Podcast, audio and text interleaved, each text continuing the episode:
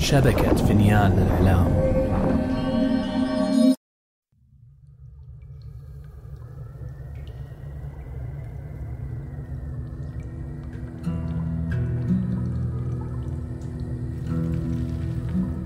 افتح يا سمسم. يا لقوة هذه الكلمات الثلاث فبها حصلت على ألذ ما في الحياة. وبسببها لقيت حتفي أنا وزوجتي على أيادي الأربعين حرام اسمي علي بابا.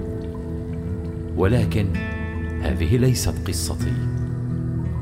هذه قصة ابنة شاد وسعيها للثأر.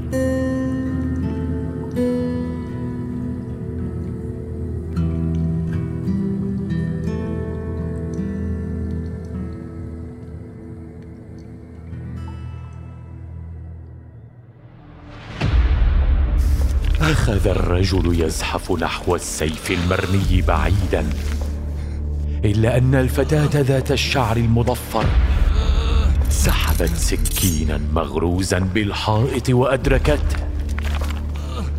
مد اللص ذراعه نحو السيف محاولا إمساكه بطرف أصابعه فدعست شاد على يده! أرجوك لا تقتليني. ألم تدري الرحمة لمن يرحم؟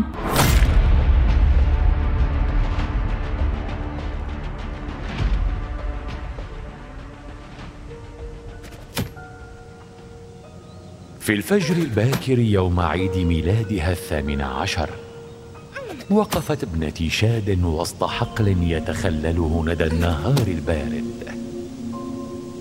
حملت خلف ظهرها مجموعة سكاكين حادة وعيناها السوداوان تحدقان باللوح الخشبي المليء بالأهداف.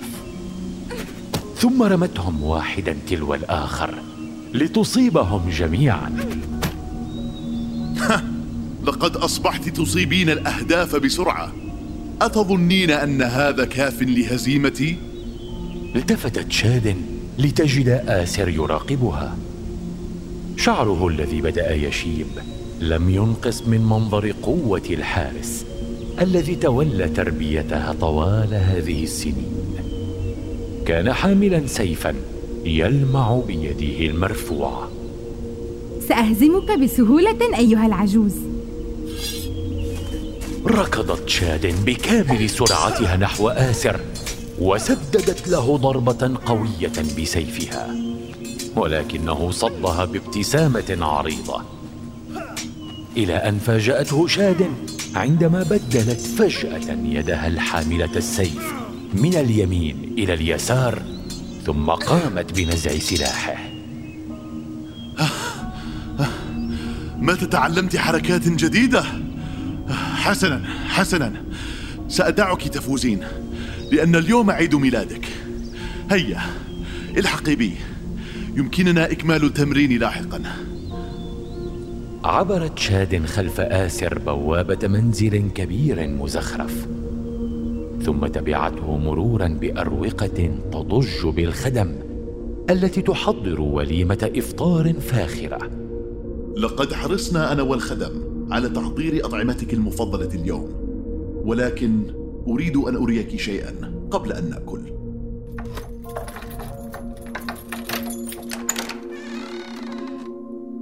اتسعت عينا شاد التي لم تكن قد رأت هذه الغرفة من قبل. بدأت بالتجول مستكشفة ما تحويها من سيوف وأسلحة قديمة وثمينة. ثم وقفت أمام سيف مرصع بالفيروز تتأمله بتمعن تناول آسر السيف المرصع وأخرجه من غلافه. لتتفاجأ شاد باسمها المحفور على نصله إلى جانب اسم أنا. كان ينوي إعطائك هذا السيف فور بلوغك سن الثامنة عشر. لابد أنه تنبأ بأنني سوف أحتاجه. شاد علينا أن أصبحت جاهزة. والدليل؟ هذا السلاح. والدك أراد أن يعطيك هذا السيف لأنه كان معه عندما فتح كهف سمسم. إنه تذكار لأعظم إنجازاته وأراده أن يذكرك بإمكاناتك وما بإمكانك إنجازه أنت. بالضبط وهذا ما أريد إنجازه. شاد علي لم يحسب حساب مصيره أو مصيرك أنت. عسر أنت وعدتني. لماذا قمت بتدريبي كل هذه السنين إن لم تردني أن آخذ الثأر بيدي؟ دربتك لكي تتمكني من الاعتناء بنفسك.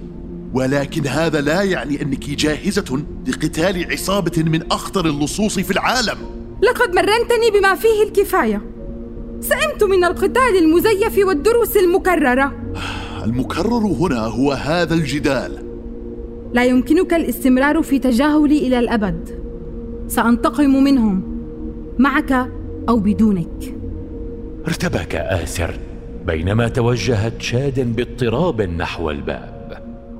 ولم يشأ أن يتشاجر معها فتركها تغادر بصمت. دخلت شاد متجر عطار قديم واتجهت نحو رجل مسن يجلس خلف منضدة للبيع. وضعت شاد حفنة من النقود المعدنية على منضدة العطار بحزم ولكن العطار تجاهل الأموال بلا مبالاة. ليس لدي وقت للدردشة اليوم يا فتاة. يجب أن أحضر العطور للزبائن. لدي ما يكفي لكي أشتري وقتك الثمين يا عطار. ولكن أخبرني عما أحضرت من مستجدات أولا. تجاهل العطار شاد وأكمل وضع بعض القوارير على أحد الرفوف بجانبه. فقامت شاد بوضع المزيد من النقود بعنف على المنضدة أنت تعلم ما أريد ألم تجدهم؟ أجل وجدت أحدهم ولحظك إنه هنا ماذا تعني بأنه هنا؟ هنا في المدينة انصدمت شاد من هذا الخبر من وجدت؟ هل هو أحد الأربعة الذين وصفتهم لك؟ أي وصف؟ لقد نسيت. يا للأسف خانتني ذاكرتي مجددا. وضعت شاد المزيد من النقود على المنضدة باستياء.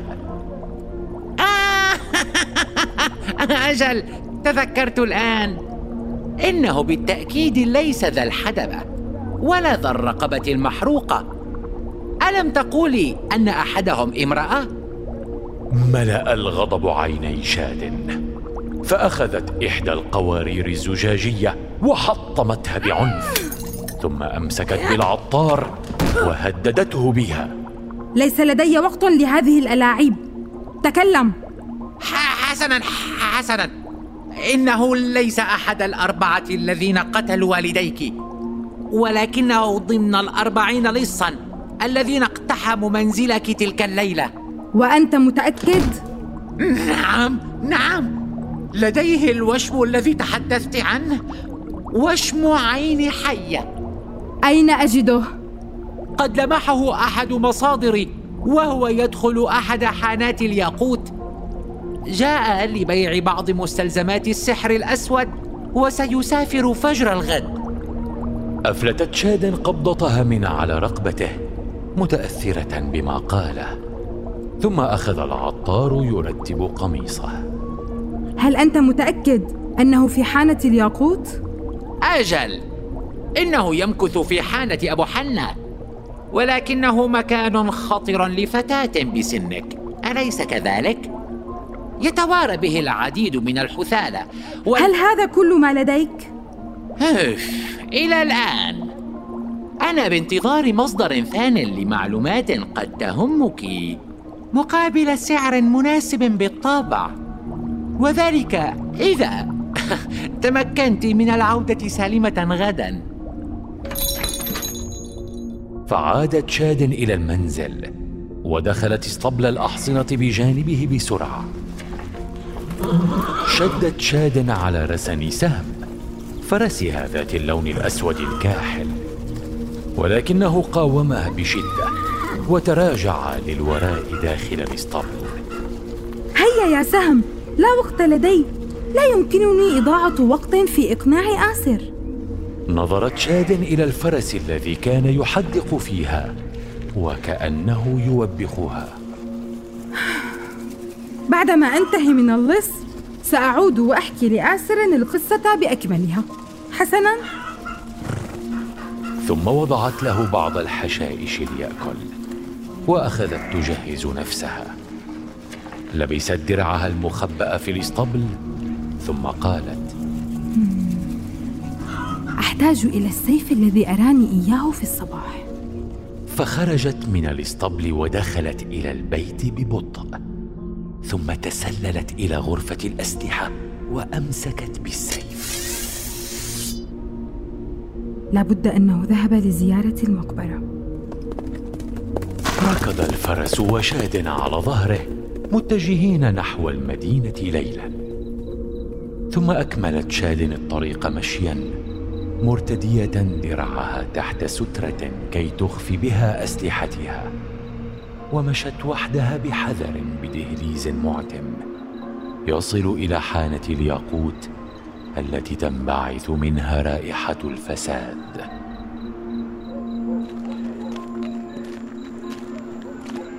طأطأت شاد رأسها وهي تتفادى المارة في الزقاق ونظراتهم المهينة.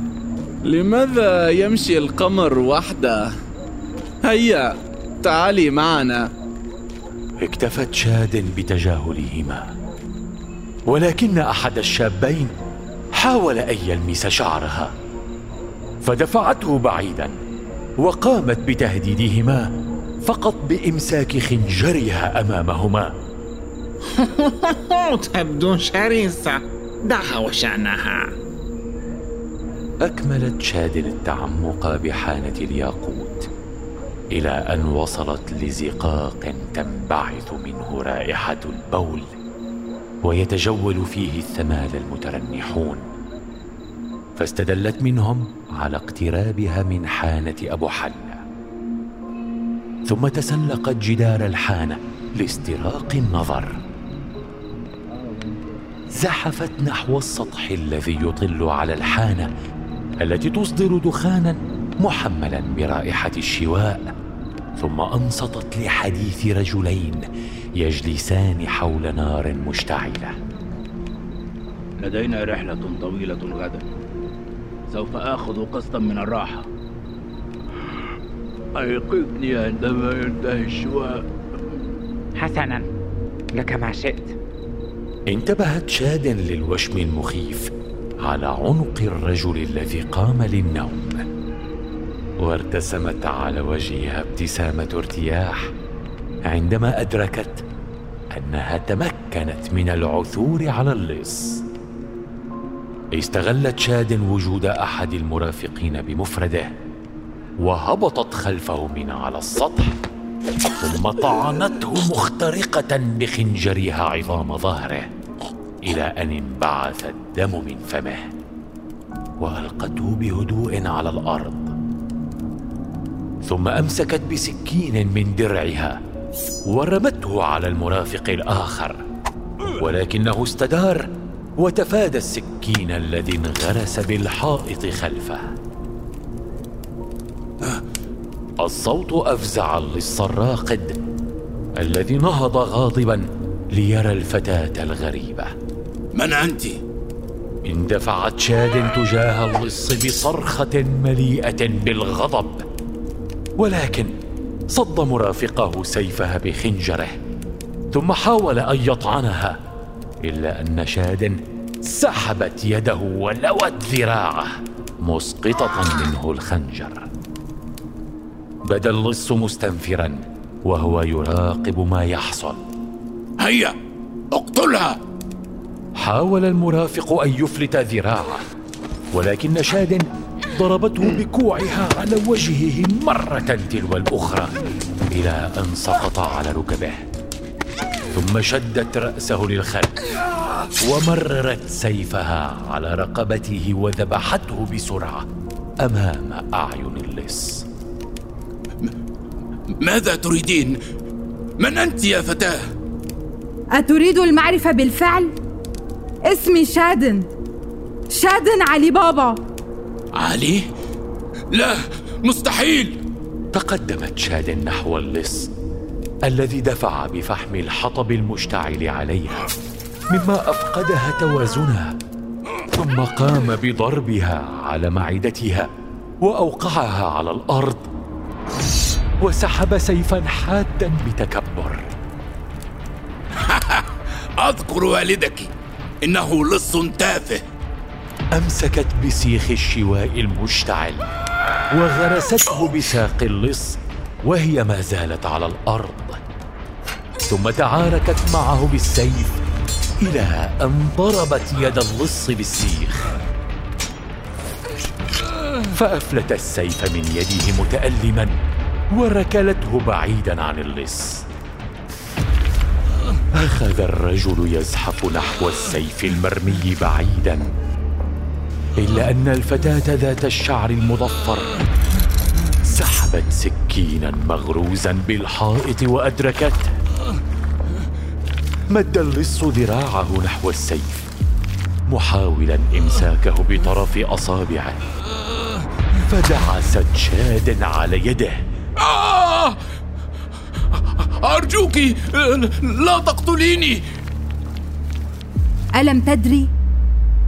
الرحمة لمن يرحم